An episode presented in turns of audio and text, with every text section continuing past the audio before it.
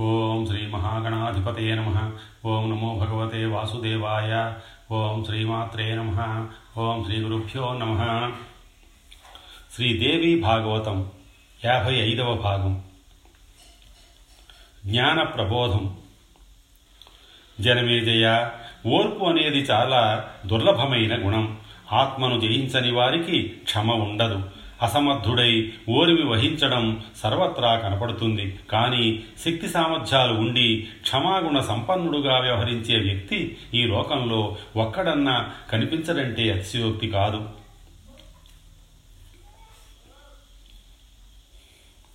సర్వసంగ పరిత్యాగులు మహామునీశ్వరులు మహాతాపసులు నిద్రా క్షుత్పిపాసలను యోగాభ్యాసంతో జయించిన మహాయోగీశ్వరులు ఎందరైనా ఉండవచ్చుగాక. కామ క్రోధ లోభ అహంకారాలను నాలుగింటిని జయించిన వారు చాలా అరుదు. ఇవి దుర్జ్ఞేయాలైన అంతఃశత్రువులు. ఈ శత్రువులను జయించినవాడు భూతకాలంలో లేడు వర్తమానంలో లేడు భవిష్యత్తులో ఉండడు.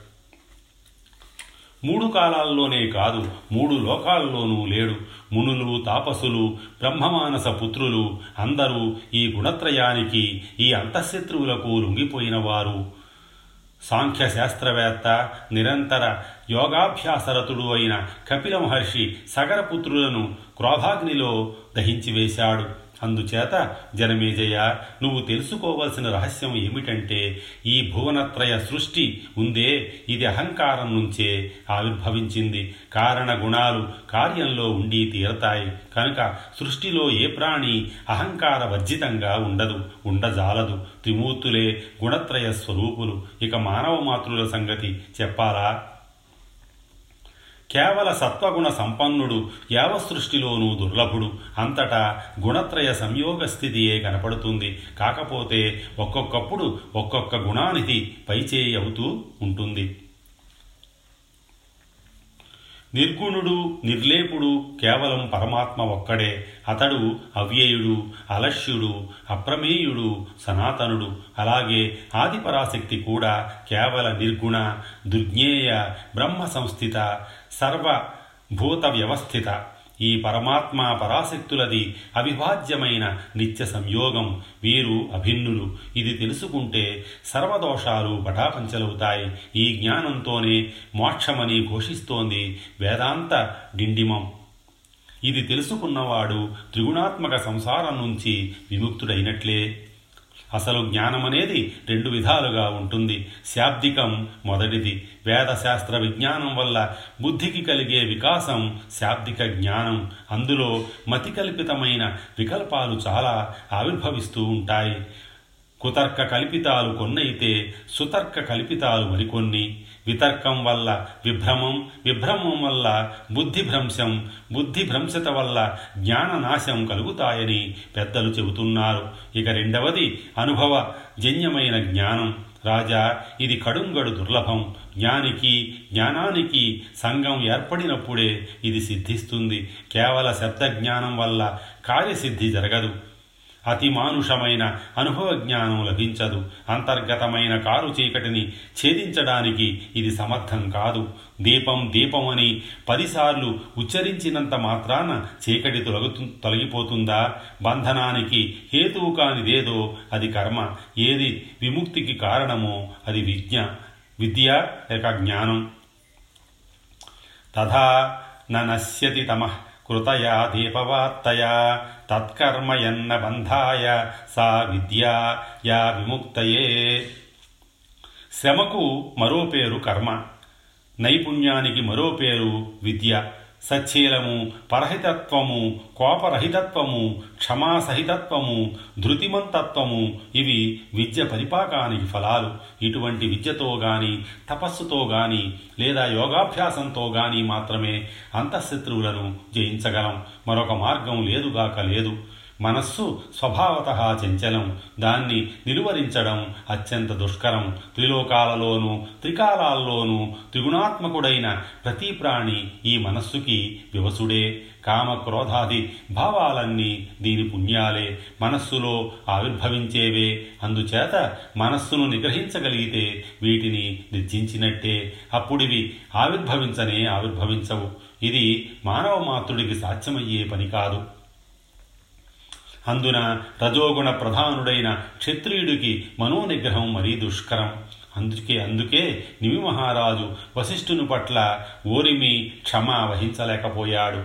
మరి అదే యయాతి మహారాజు భృగుపుత్రుడికి ప్రతిశాపం ఇవ్వలేదు. ఓరిమి వహించి వార్ధక్యాన్ని స్వీకరించాడు. ఒక్కొక్కడు ఇలా సౌమ్యుడుగా ఉంటే ఒక్కొక్కడు అలా క్రూరుడుగా ఉంటాడు. ఇవి స్వభావ భేదాలు. ఎవరిది తప్పంటాం? పూర్వకాలంలో హైహయులు ధనలోభంతో క్రుద్ధులై బ్రాహ్మణులను కూడా చూడకుండా భార్గవులనందరినీ సమూలంగా నాశనం చేశారు. బ్రహ్మహత్య మహాపాతకాన్ని మూటగట్టుకున్నారు. వ్యాసుడి నోటి నుంచి హైహయుల ప్రస్తావన రావడంతోనే తాతగారు అంటూ జనమేజేడు పట్టుకున్నాడు. ఈ హైహయులు ఎవరు? ఏ క్షత్రియ వంశంలో జన్మించారు? ఏ భార్గవులను సంహరించారు? ఎందుకు సంహరించారు? ఏదో పెద్ద కారణమే ఉండి ఉంటుంది. లేకపోతే బ్రహ్మహత్య మహాపాతకానికి జంకకుండా అంత పని చేస్తారా? కాబట్టి వివరంగా చెప్పమని అడిగాడు. వ్యాసుడు ప్రారంభించాడు. హైహయుల కథ.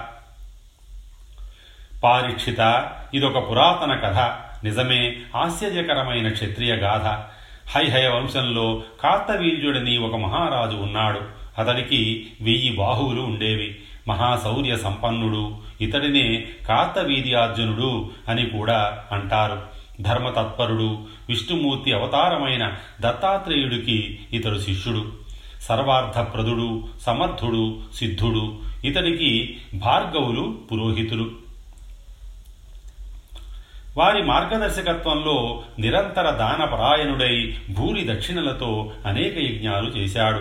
యజ్ఞ నిర్వహణ నిర్వహణల్లో సంభావనలుగా పారితోషికాలుగా దానాలుగా అతనిచ్చిన ధనధాన్య భూ గో సువర్ణ రాసులతో భార్గవులందరూ చాలా సంపన్నులయ్యారు. ఏనుగులు గుర్రాలు రత్నాలు మణులు మాణిక్యాలు పుష్కలంగా అందుకున్నారు. కాతవీర్యార్జునుడు తనువు చాలించి స్వర్గస్థుడయ్యాక చాలా కాలానికి హైహయ వంశీయులు నిర్ధనులయ్యారు. ఒకసారి ఏదో పని వచ్చి ధనం అవసరమయ్యింది. ఎక్కువ సొమ్మే కావలసి వచ్చింది. క్షత్రియులైన అహం చంపుకొని సవినయంగా భార్గవులను యాచించారు ఏ మొగమాటమీ లేకుండా పరమలోహులైన భార్గవులు లేదు లేదు పొమ్మన్నారు.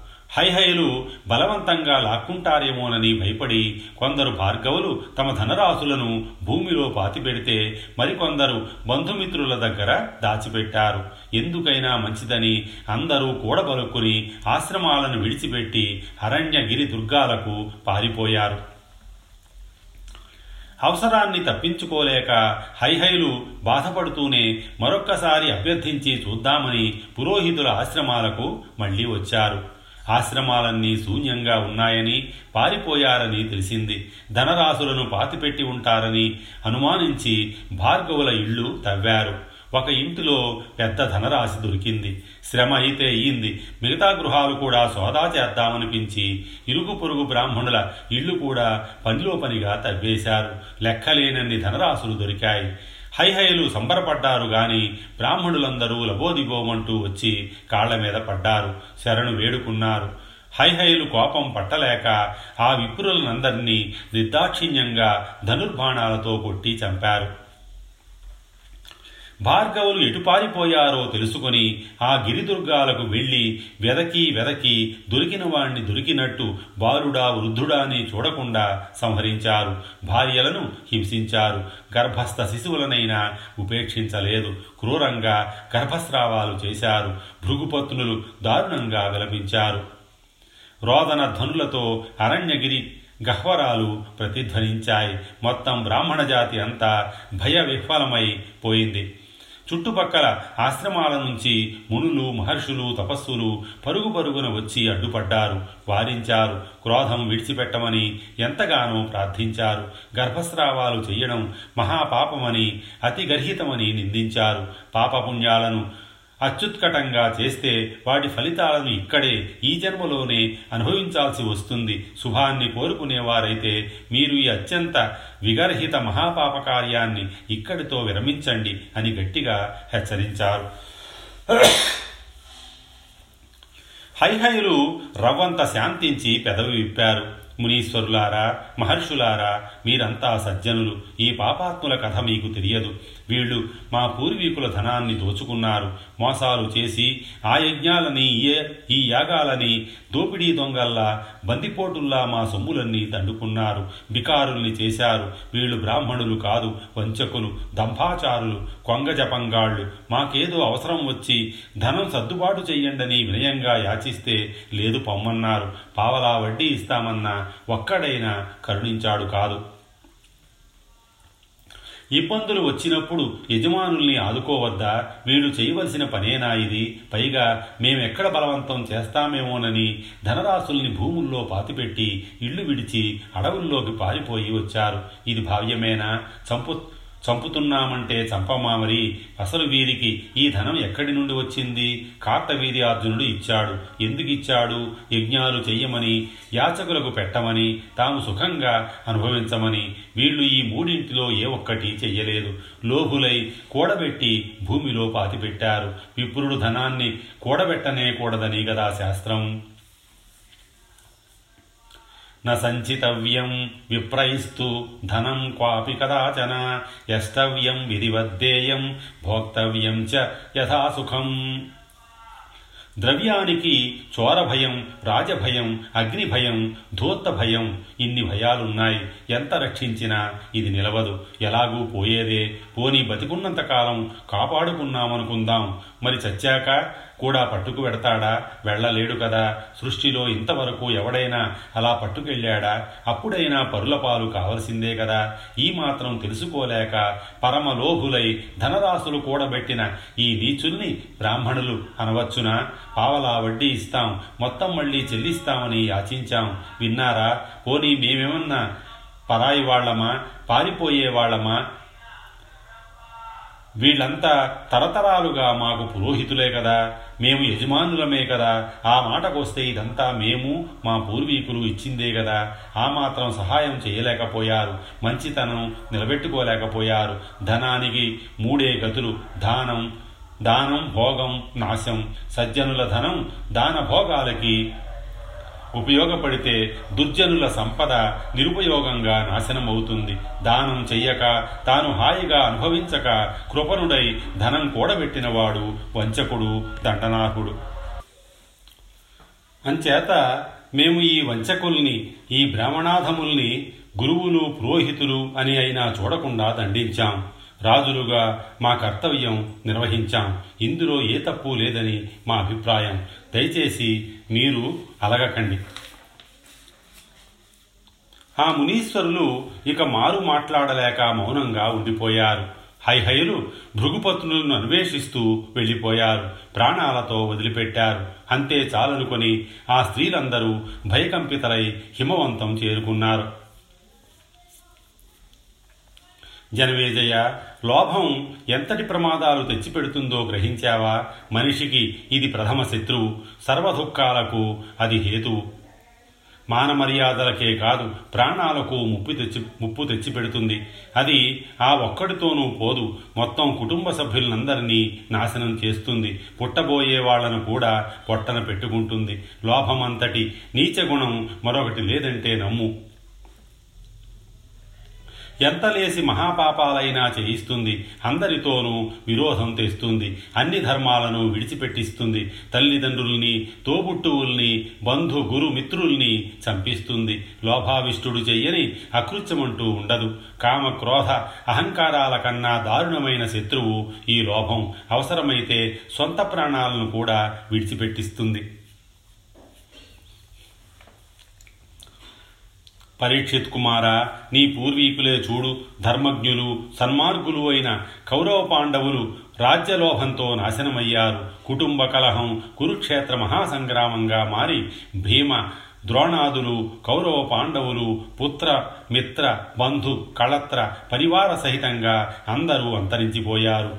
విత్తనంగా మీ తండ్రి ఒక్కడు మిగిలాడు. అంచేత లోభం మహాచెడ్డది సుమా. అది ఎంతటి వాడితోనైనా ఎంతటి అకృత్యమైనా చేయిస్తుంది. దాన్ని ఎప్పుడూ నీ దరిదాపులకు రానివ్వకు.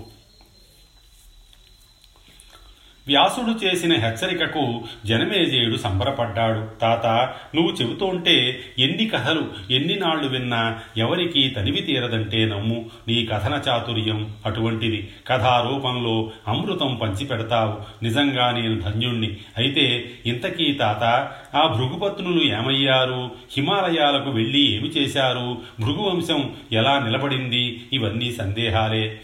క్రోధ వివసులై భార్గవులను వేటాడి సంహరించిన హైహైలు ఆ ధనరాశులతో ఏ ఘనకార్యం చేశారు? బ్రహ్మహత్య మహాపాతకం చుట్టుకోలేదా? ఎలా తప్పించుకున్నారు? ఇవి మరికొన్ని సందేహాలు నువ్వే తీర్చాలి. జనమేజయ తప్పకుండా తీరుస్తాను. విను హిమాలయాలకు చేరుకున్న భృగుపత్నులు కొంతకాలానికి ఆ భయం నుంచి నెమ్మదిగా కోలుకున్నారు. నదీ తీరంలో మట్టితో గౌరీదేవి ప్రతిమను చేసి యథావిధిగా అర్చించి ఉపవాస దీక్షతో ప్రాయోపవేశానికి సంకల్పించి కూర్చున్నారు. ప్రాణత్యాగానికి సిద్ధపడిన ఆ సాధ్వీమునులకు మహాదేవి స్వప్నంలో సాక్షాత్కరించింది. మీలో ఒకరికి ఊరువు నుంచి నా అంశతో కొడుకు జన్మిస్తాడు అతడు మీ దుఃఖాలు తొలగిస్తాడు అని పలికి అదృశ్యమయ్యింది. భృగుపత్నులు సంబరపడ్డారు. జగన్మాత చెప్పినట్టుగానే వారిలో ఒక భృగుపత్నికి తొడలో గర్భం ఏర్పడింది. అది దినదిన ప్రవర్ధమానమయ్యింది. మిగతా భృగుపత్నులు దాన్ని శ్రద్ధగా కాపాడుతున్నారు. చాలా ఏళ్ళు గడిచాయి. భార్గవులను ఇంకా అన్వేషిస్తున్న హైహైలు హఠాత్తుగా ఒకనాడు అటువైపు వచ్చారు. వారిని చూడగానే భృగుపత్నులు భయ విహ్వలలై పరుగులు తీశారు. హైహైలు వెంబడించారు. పట్టుకోండి చంపండి అదిగో ఒక్కటి గర్భిణిగా కనపడుతోంది అని అరుస్తూ వెంటబడ్డారు. ఊరు గర్భిణి పరుగెత్తలేక గర్భం కాపాడుకోలేక ఖడ్గపాణులై వెంబడిస్తున్న హైహైలను చూసి భయంతో వణికిపోతూ నిశ్చేష్టురాలై నిలిచిపోయింది.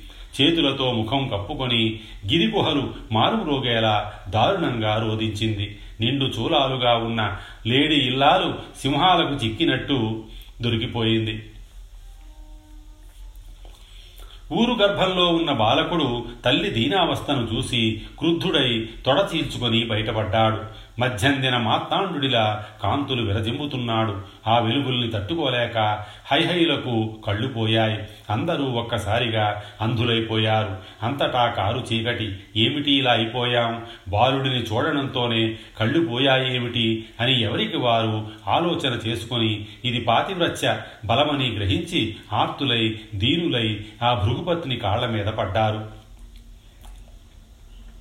తల్లి కరుణించు. మేమంతా నీ దాసులం. క్షమించరాని మహాపరాధం చేశాం. పాపాత్ములం పాపఫలంగా కళ్ళు పోయాయి. నిన్ను దర్శించలేకపోతున్నాం. పుట్టుగురుడ్డి వాళ్ళమైపోయాం నీ తపశక్తి అర్థమయ్యింది. నీ పాతివ్రత్యం తెలిసి వచ్చింది. నీది అద్భుత శక్తి. మమ్మల్ని క్షమించు. దయచేసి చూపు ప్రసాదించు. గుడ్డితనం చావు కంటే భయంకరం. మాతృమూర్తివి రవంత వాత్సల్యం చూపించు. దృష్టి ప్రసాదించు. మా దారిన మేము పోతాం. మళ్ళీ ఎప్పుడు మీ జోలికి రాం. ఈ ఒక్క తప్పు కాయి. భార్గవులందరికీ ఇంతకాలము మేము మా పూర్వీకులు సేవకులం. అజ్ఞానంతో పెద్ద పొరపాటే చేశాం. బుద్ధి వచ్చింది. ఇటుపైని ఏ క్షత్రియుడు భార్గవులతో వైరం పెట్టుకోడు. ఒట్టు ఇది మా శపథం. వినయ విధేయతలతో బుద్ధిగా విసురుకుంటాం. మా మాట నమ్ము. మమ్మల్ని క్షమించు. కళ్ళు ప్రసాదించు. నువ్వు నీ పుత్రుడు. పది కాలాల పాటు క్షేమంగా వర్ధిల్లండి. మా నుంచి ఇక ఏ ఇబ్బంది మీకు కలగదు. హైహయుల దీనాలాపాలు అభ్యర్థనలు శపథాలు వింటున్న భృగుపత్నికి ఇదంతా ఆశ్చర్యంగా కనిపించింది. జాలి కలిగింది ఓదార్చింది హైహయులారా మీరు క్షత్రియులు మహావీరులు ఒక బ్రాహ్మణ స్త్రీని ఇంతగా ప్రాధేయపడకూడదు. ఇదంతా నాకు వింతగానే ఉంది. నిజం చెబుతున్నాను. నమ్మండి. మీ చూపుల్ని నేను పోగొట్టలేదు. మీ పట్ల నాకు ఏ కోపమూ లేదు. ఇడుగో నా ఊరు నుంచి ఇప్పుడే జన్మించిన భార్గవుడు మీ మీద క్రుద్ధుడయ్యాడు. ఇతడు మీ చూపుల్ని స్తంభింపజేశాడు. తాత తండ్రులను చంపినందుకు గర్భస్రావాలు చేసి తోబుట్టువులను చిదిమినందుకు నిరపరాధులను హింసించినందుకు మీ మీద ఇతడికి కోపంగా ఉంది. నా ఊరు గర్భంలో ఇతడు నూరేళ్ళు పెరిగాడు. గర్భస్థ శిశువుగానే వేద వేదాంగాలను అధ్యయనం చేశాడు. ఇప్పుడు మిమ్మల్ని సంహరించి పితృవధకు ప్రతీకారం తీర్చుకోవడానికి ఆవిర్భవించాడు. జగదీశ్వరి ప్రసాదంగా నాకు జన్మించాడు. ఇతడి దివ్య తేజస్సులు మీ చూపుల్ని హరించాయి. అందుచేత మీరు యాచించవలసినది ఈ బాలుడినే కాని నన్ను కాదు. కాళ్ళ మీద పడండి అభ్యర్థించండి కరుణిస్తాడు అని అప్పటికే నీరసపడిన కంఠంతో ఇక పలకలేక విరమించింది ఆ భృగుపత్ని. హైహైలు క్షణం ఆలస్యం చెయ్యకుండా ఆ బాలకుడి పాదాలపై పడ్డారు భక్తి ప్రపత్తులతో స్తుతించారు. నేత్రదానం చెయ్యమని అభ్యర్థించారు. బాలభార్గవుడు సంతోషించాడు. దృష్టి ప్రసాదించాడు.